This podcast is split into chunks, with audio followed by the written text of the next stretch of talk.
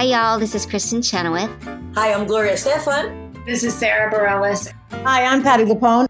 This is Lin-Manuel Miranda. You're listening to the Broadway Podcast Network.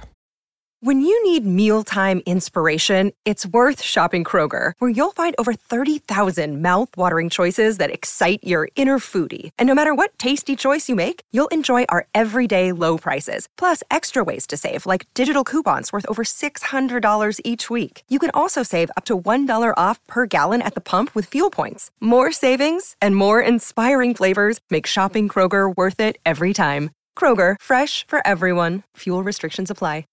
With Lucky Land Slots, you can get lucky just about anywhere. Dearly beloved, we are gathered here today to... Has anyone seen the bride and groom?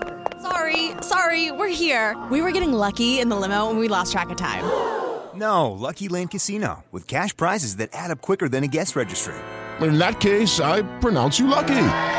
Play for free at Lucky Land Slots dot com. Daily bonuses are waiting. No purchase necessary. Void where prohibited by law. eighteen plus. Terms and conditions apply. See website for details.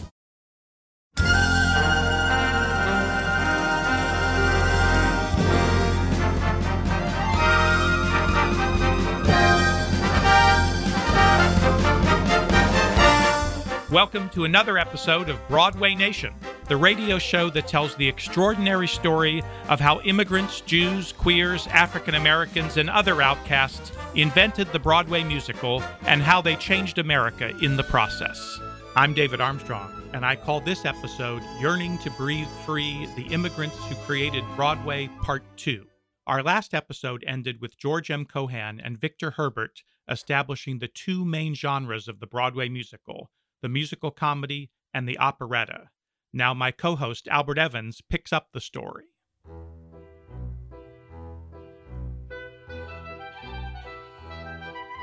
Meanwhile, among the masses of desperately poor Jewish immigrants who packed the rag boats coming to America was a five-year-old boy named Israel Baline. He was born in eighteen eighty-eight in a small shtetl near Russia's Siberian border, very much like the fictional town of Anatevka in Fiddler on the Roof. Only one memory of Russia would stick with him through his life, watching his family's house burn down during a pogrom as his mother held him and cried. When he was five, the Balines, fearing for their lives, joined the mass Jewish exodus to the United States, where he was destined to become Irving Berlin, America's songwriter laureate.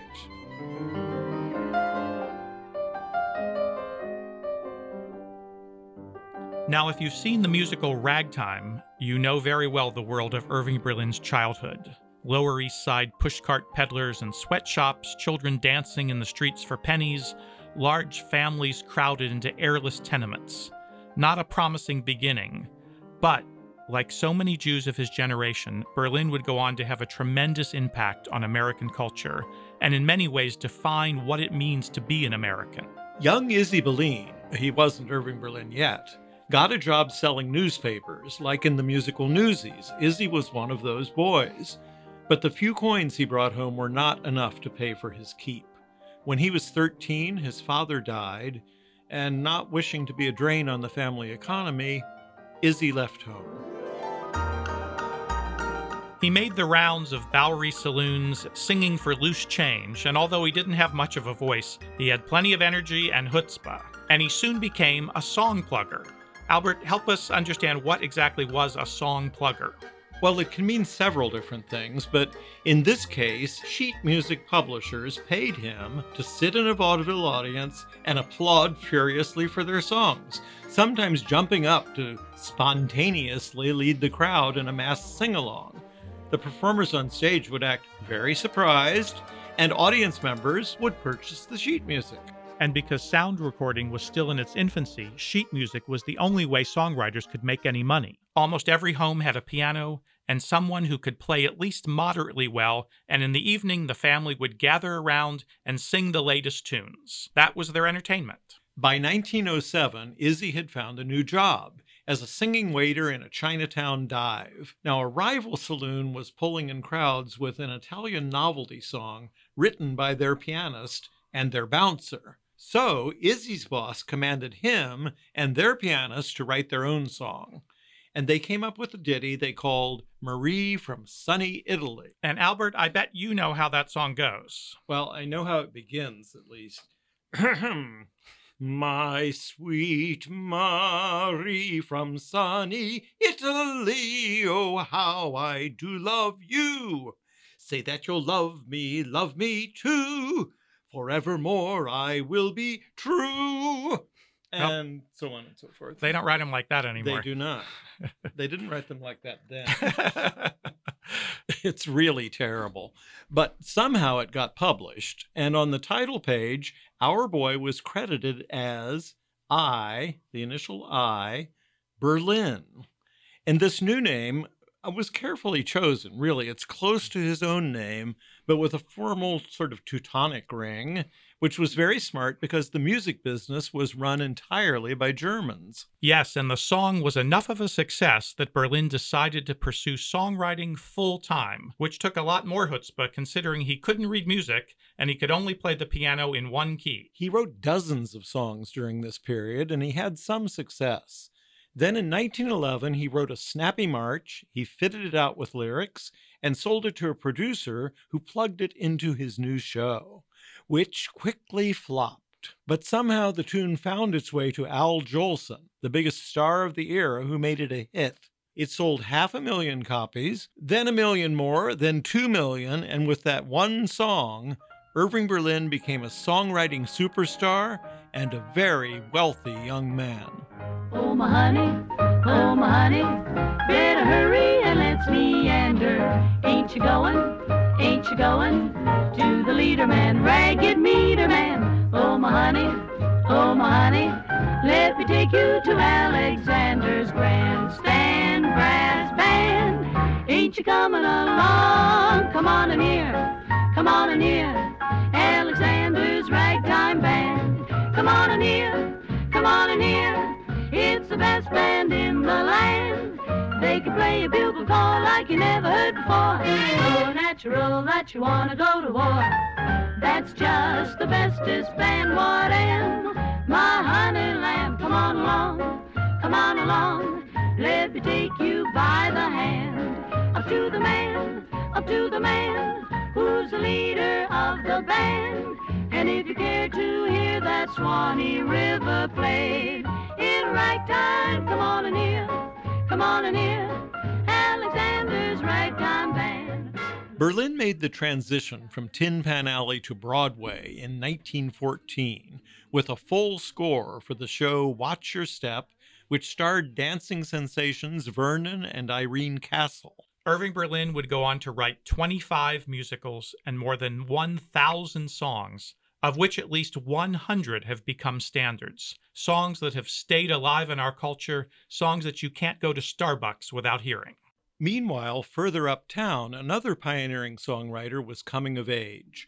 Jerome Kern was born in New York in Sutton Place, which at that time was a famous beer district.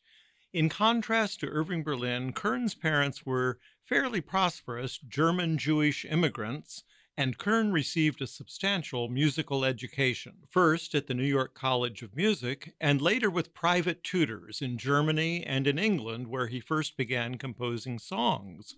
Jerome Kern returned to New York in nineteen oh four, and over the next decade, he would contribute songs to more than two dozen Broadway musicals and revues. Now, musicals were so loosely put together in those days that they would often include tunes by various songwriting teams. Then in nineteen fourteen, Kern was hired to write just a few songs for a show called The Girl from Utah. This was the first musical about Mormons, although certainly not the most famous. One of the songs in that show was called They Didn't Believe Me, and it would prove to be a groundbreaking step forward in the development of the Broadway musical.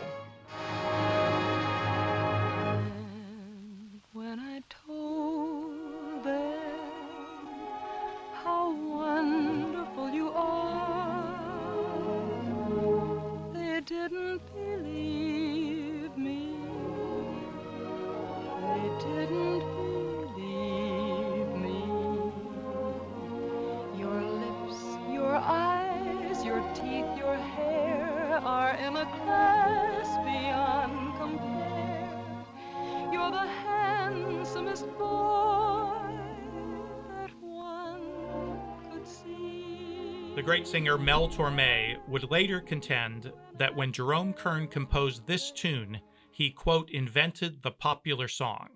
Albert, explain to us what Mel's talking about. What made this song so revolutionary? Well, most songs in those days were either waltzes in three, four time, one, two, three, one, two, three, or marches in two, four, like one, two, one, two. I'm a Yankee Doodle dandy. Exactly. Yeah. They were, everything was very peppy. Songs weren't didn't really have room to expand lyrically. But Kern wrote They Didn't Believe Me in four four time, which made the uh, a measure of music twice the length. For example, if he had written it in two four time, it might have gone, and when I told them how beautiful you are, they didn't believe me. Not a lot of time to phrase and expand, whereas writing in four four time, one, two, three, four, one. And when I told them how beautiful you are, you can actually make some some notes a little bit longer, some a little bit shorter, and really phrase it according to the meaning of the song. More like the way we talk. The way we talk. It's much more conversational. You're not just locked into this march rhythm. Which makes the transition from the dialogue into the song so much more seamless. Exactly. It What's makes it much more... It belongs in a play more. Really, for the first time, the the pace of the dialogue that precedes the song can now be carried into the song um, because there's time to phrase both of them conversationally. And this is, if I'm not wrong, the first love ballad in a musical written in four four time. Yeah, it is. There were other types of songs written in four four, but they tended to be kind of jaunty little, while strolling through the park. One day, two, three, which four. Feels more like yeah. it's in two or something. It's anyway, still yeah. very locked into a rhythm. And yeah. th- so this four four innovation of Jerome Kern's really not only made the musical theater as we know it possible, but also pop music in general. People like Ella Fitzgerald do not feel like they're locked into what's written on the page. They can express themselves.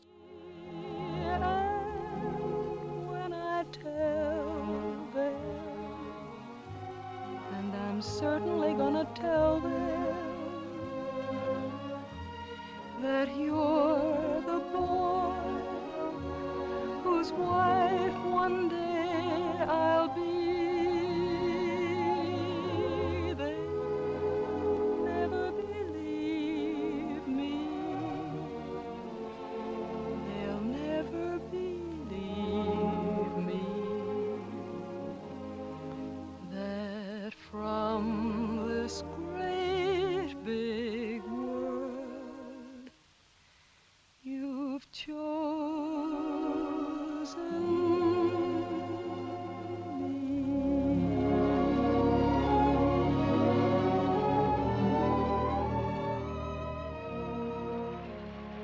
This song was a revelation to a sixteen-year-old aspiring musician named George Gershwin.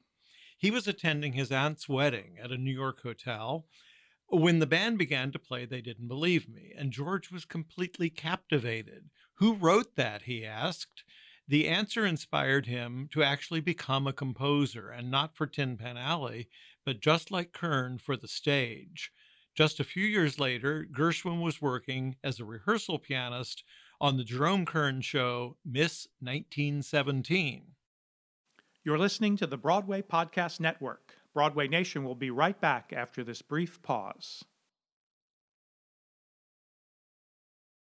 Hi, this is David Armstrong, and it's my great pleasure to welcome Factor as a sponsor to Broadway Nation this week. This spring, you can eat stress-free with Factor's delicious, ready-to-eat meals. Every fresh, never-frozen meal is chef-crafted, dietitian-approved, and ready to eat in just two minutes. You can choose from a weekly menu of thirty-five options, including popular options like Calorie Smart, Keto, Protein Plus, or my personal choice, Vegan and Veggie. You can also also discover more than sixty add-ons every week, like breakfast, on-the-go lunches, snacks, and beverages that'll help you stay fueled up and feeling good all day long. What are you waiting for? Get started today and get chef-prepared meals on the table in two minutes with Factor's ready-to-eat meals so you can get back to doing what you love this spring. If you're looking for gourmet meals, try meals that feature premium ingredients like filet mignon, shrimp, truffle butter, broccolini, and asparagus. These are no-fuss, no-muss meals, and Factor meals eliminate the hassle of prepping, cooking, or cleaning up. You simply heat and savor the good stuff. And you can tailor it all to your schedule. You can customize your weekly meals with the flexibility to get as much or as little as you need. And you can pause or reschedule the deliveries to suit your lifestyle. Factor is your solution for fast, premium meals without the need for cooking. And we're celebrating Earth Day all month long at Factor, so look out for the Earth Month Eats badge on the menu for the lowest carbon footprint meals. Here's what you do. Head to factormeals.com slash B N fifty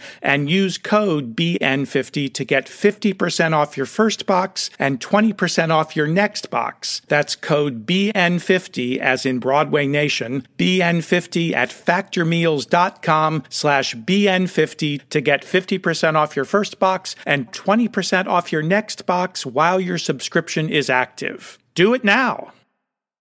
Step into the world of power, loyalty, and luck. I'm gonna make him an offer he can't refuse. With family, cannolis, and spins mean everything. Now, you wanna get mixed up in the family business. Introducing The Godfather at Chumba Casino dot com. Test your luck in the shadowy world of The Godfather slot. Someday, I will call upon you to do a service for me. Play The Godfather, now at Chumba Casino dot com. Welcome to the family. No purchase necessary. V G W Group. Void where prohibited by law. eighteen plus. Terms and conditions apply.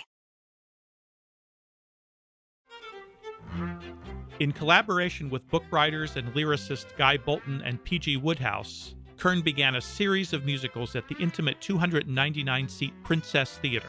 Because of the Princess Theater's small size, these productions aimed for an intimate and informal style of performance with plots and dialogue that critics of the day favorably compared to those of well-written non-musical plays. In fact, most of the Princess musicals were based on recently produced plays, which provided a tangible framework for these musical versions to build upon. This established a pattern of musicals being based on pre-existing source material that would become standard practice for most musicals right up to this day. And because there were not enough seats at the Princess Theater to support star salaries, the writers could focus on telling coherent stories without having to tailor their shows to star performers who required their well-known personalities and abilities to be showcased. In an interview from the period, Bolton explained what he and his collaborators were trying to accomplish. Our musical comedies depend as much upon plot and the development of their characters for success as upon their music, and they deal with subjects and peoples near to the audiences. We endeavor to make everything count.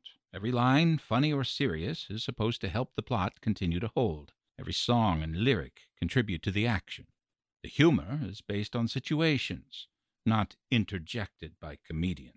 These Princess Theater musicals, Very Good Eddie, Have a Heart, Oh Boy, Leave It to Jane, and Oh Lady, Lady, all of them were popular hits in their time, but they're almost never performed today. They had enormous influence, however, on the next generation of musical theater creators. For example, in addition to inspiring George Gershwin, fourteen-year-old Richard Rodgers was so captivated by Kern's music that he saw Very Good Eddie at least a dozen times. It has been said that the Princess musicals began the shift between an era of musical theater that was dominated by producers and performers to one in which the writers were the controlling force. In many ways, the first two decades of the Broadway musical can be seen as a lively conversation and sometimes a fierce competition between the Irish, Jewish, and, as we will see in an upcoming episode, the African-American creators.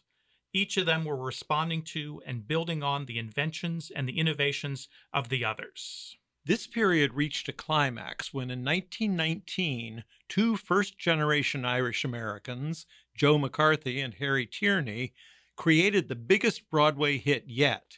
It was called Irene. Irene, Irene,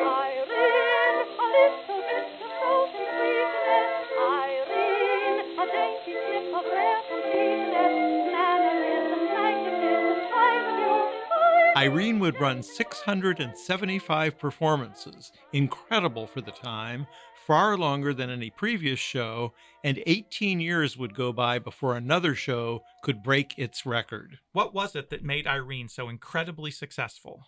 Well, McCarthy and Tierney, along with their book writer James Montgomery, had incorporated all the best practices from the shows that came before it. Like the Princess Theater shows, Irene was based on a pre-existing play. The plot was a modern rags-to-riches Cinderella story about a plucky Irish immigrant girl who falls in love with a wealthy Long Island society boy. And as the historian Ethan Morden has pointed out, her name is Irene O'Dare, which implies right from the start that she will dare to take a chance. She will dare to go out into the world and seize the day, like a female version of Cohan himself. And Irene's songs are built on the templates that Kern, Berlin, Herbert, and Cohan had established, and the songs are tied closely to the events of the story. The result is a delightful score which produced several hit songs, including the blockbuster Alice Blue Gown. I once had a gown, it was almost new. Ah, the daintiest thing, it was sweet Alice Blue. With little forget-me-nots placed here and there. And when I had it on, I walked on the air. And it wore, and it wore, and it wore, till it went, and it wasn't no more. In my sweet little hour,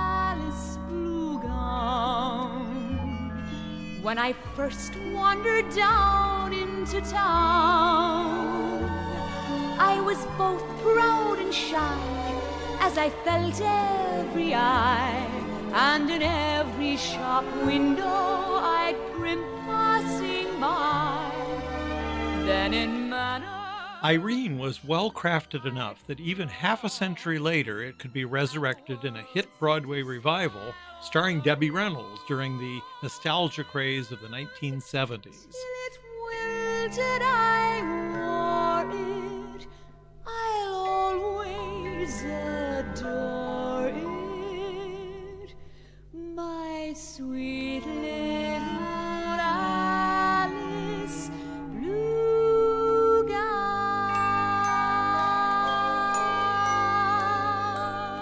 Now, Irene was McCarthy and Tierney's biggest Broadway hit, but it certainly was not their only one.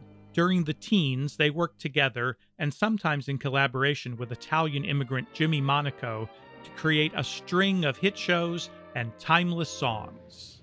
I'm always chasing rainbows, watching clouds drifting by.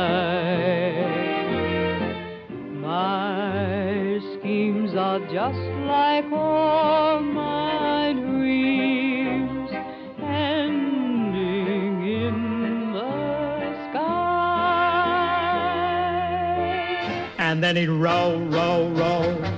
Way up the river he would row, row, row. A hug he'd give her, why he'd kiss her now and then. She would tell him when. He'd fool around and fool around, and then they'd use it again, and then he'd row, row, row. Way up that river he would row, oh, oh, oh, oh. And then he'd drop both his oars, take a few more encores, and then he'd row, row, row. You made me sigh, 'cause I didn't want to tell you, I didn't want to tell you. I think you're grand, that's true, yes I do, deed I do, you know I do. I must tell you what I'm feeling. The very mention of your name sends my heart reeling. You know you made me love you. Of course, not all of the immigrants who went into the show business became composers, book writers, or lyricists. And writers were not even the only inventors of the musical. During this period, actually, the producers and star performers had an equal, if not even greater, impact on the content and style of musicals during this first decade. In those days, producers were entrepreneurs who wielded total control over their shows and often oversaw every aspect of it. And although Broadway producers usually stay in the background, the names of three of the most powerful and successful early producers still have significant cultural currency more than a century later: Hammerstein, Schubert, and Ziegfeld. Oscar Hammerstein the First was born to German-Jewish parents in an area of Prussia that's now part of Poland, and he came to America in eighteen sixty-four. By the turn of the century, Oscar and his two sons, Willie and Arthur, would create a theatrical empire that included twelve New York theaters, where they became major producers of opera, vaudeville, musical comedy, and operetta. However, their greatest contribution to the musical theater is, without a doubt, Willie's son, Oscar Hammerstein the Second, whose partnership with Richard Rodgers forty years later would lead the musical into its golden age. The Schubert brothers, Sam, Jacob, and Lee, were Russian Jews who emigrated to America as children in eighteen eighty-two. By nineteen hundred, they had leased their first New York theater, the Herald Square, and within a few years they would own or control thirty-one Broadway theaters and sixty-three more in other cities all across the country. To keep their theaters filled, the Schubert brothers produced more than five hundred plays and musicals. Even today, the Schubert organization remains the largest theater owner on Broadway. Last, but certainly not least, Florence Ziegfeld was born in Chicago in eighteen sixty-seven, the child of German and Belgian immigrants. Today, more than eighty years after his death, Ziegfeld is still arguably the most famous producer in the history of Broadway. His illustrious name and legendary creation, the Ziegfeld Follies, still epitomize Broadway at its most spectacular and glamorous. He mounted his first Follies in nineteen oh seven and produced a new edition every year through nineteen twenty-seven. These dazzling, extravagant musical revues showcased the most brilliant performers, the most beautiful showgirls, and the most captivating new hit songs of the day. With his impeccable taste and incredible gift for publicity, Ziegfeld has often been called the greatest showman the theater will ever know. A pretty girl is like a melody that haunts you night and day, just like the strain of a haunting refrain. She'll start upon us. All of the top songwriters of the era, Herbert, Kern, McCarthy, and Tierney, contributed numerous songs to multiple incarnations of the Follies. Irving Berlin wrote the music and lyrics for nine editions, including this song, which became the Follies' virtual theme song. She will leave you and then come back again. A pretty girl is just like a pretty girl.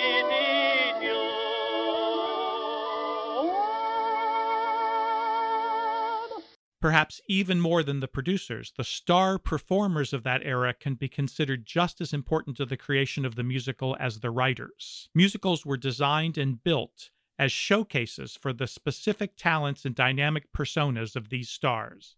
Almost all of the shows in those days are what we would call today star vehicles. The biggest star of the era was without a doubt Al Jolson. He was born Asa Jolson in Lithuania, and in eighteen ninety-one, at the age of five, he emigrated with his father, who was a rabbi and cantor, to New York City. Jolson made his Broadway debut in a show called La Belle Paris in nineteen eleven at the Winter Garden, and instantly established himself as a major Broadway attraction. The Schuberts quickly signed him to a seven-year contract, and in almost every season from nineteen twelve to nineteen twenty-one, they produced a new musical comedy built around and tailored to Jolson's dynamic talents.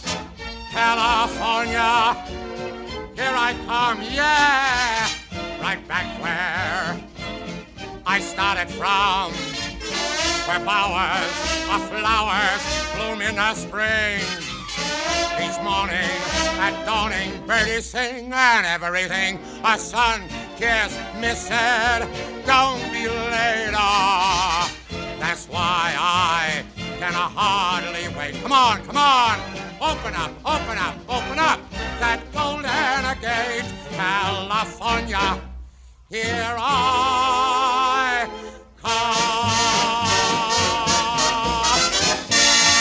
The other great star of the era was Fanny Bryce. I was wedding, decked in and head, decked in and hollow, so that's why they call me decked in and roll. Even a piano in the parlor.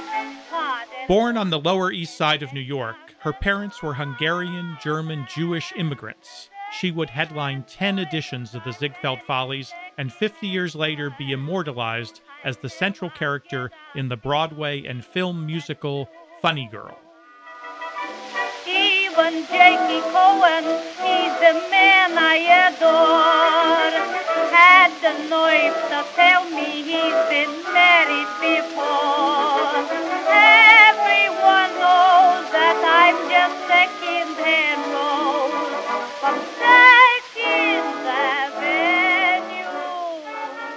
Comic Ed Wynn was born in Philadelphia. His father was from Bohemia, and his mother was Romanian and Turkish, and came from Istanbul. He made his debut in the Follies of nineteen fourteen, and worked for both Ziegfeld and the Schuberts in a series of star vehicles for several decades. There are also no recordings of Ed Wynn's Broadway performances, but his distinctive comic persona was captured perfectly when he played Uncle Albert in the original Mary Poppins film. I love to laugh, loud and long and clear. I love to laugh, it's getting worse every year. The more I laugh, the more I fill with glee, and the more the glee,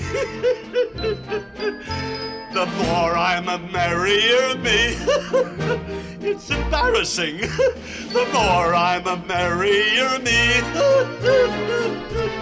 Jolson's greatest rival was Eddie Cantor. Born in eighteen ninety-two in New York, he was the son of Russian Jewish immigrants. He made his Broadway debut in the Ziegfeld Follies of nineteen seventeen and would go on to star in fifteen Broadway musicals and revues. Say if you knew Susie like I know Susie. Oh, oh, oh, what a girl. There's none so classy as this fair lassie. Oh, oh, oh, my goodness, what a chassis. I had a mustache as cute as a pup.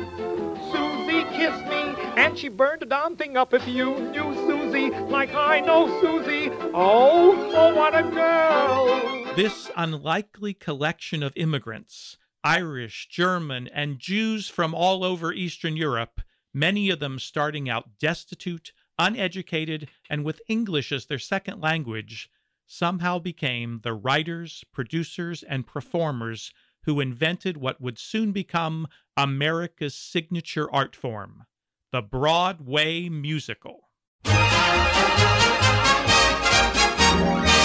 Give my regards to Broadway, remember me to Herald Square. Tell all the gang at forty-second street that I will soon be there.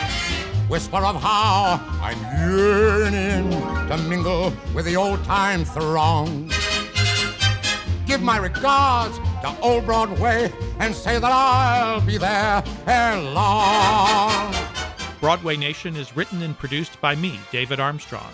My co-host on this episode was the wonderful Albert Evans. Our recording technician is the indispensable Nick Terrabini. And special thanks to preeminent voice actor Jeff Hoyt and to the entire team at the Voice of Vashon, one oh one point nine K V S H on beautiful Vashon Island, Washington.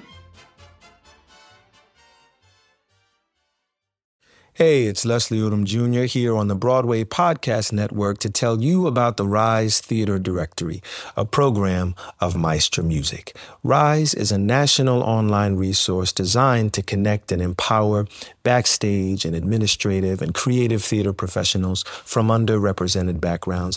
If you work or aspire to work in the theater community, this can help you find your next project. And if you hire theater professionals, search the Rise Theater Directory to find your next team.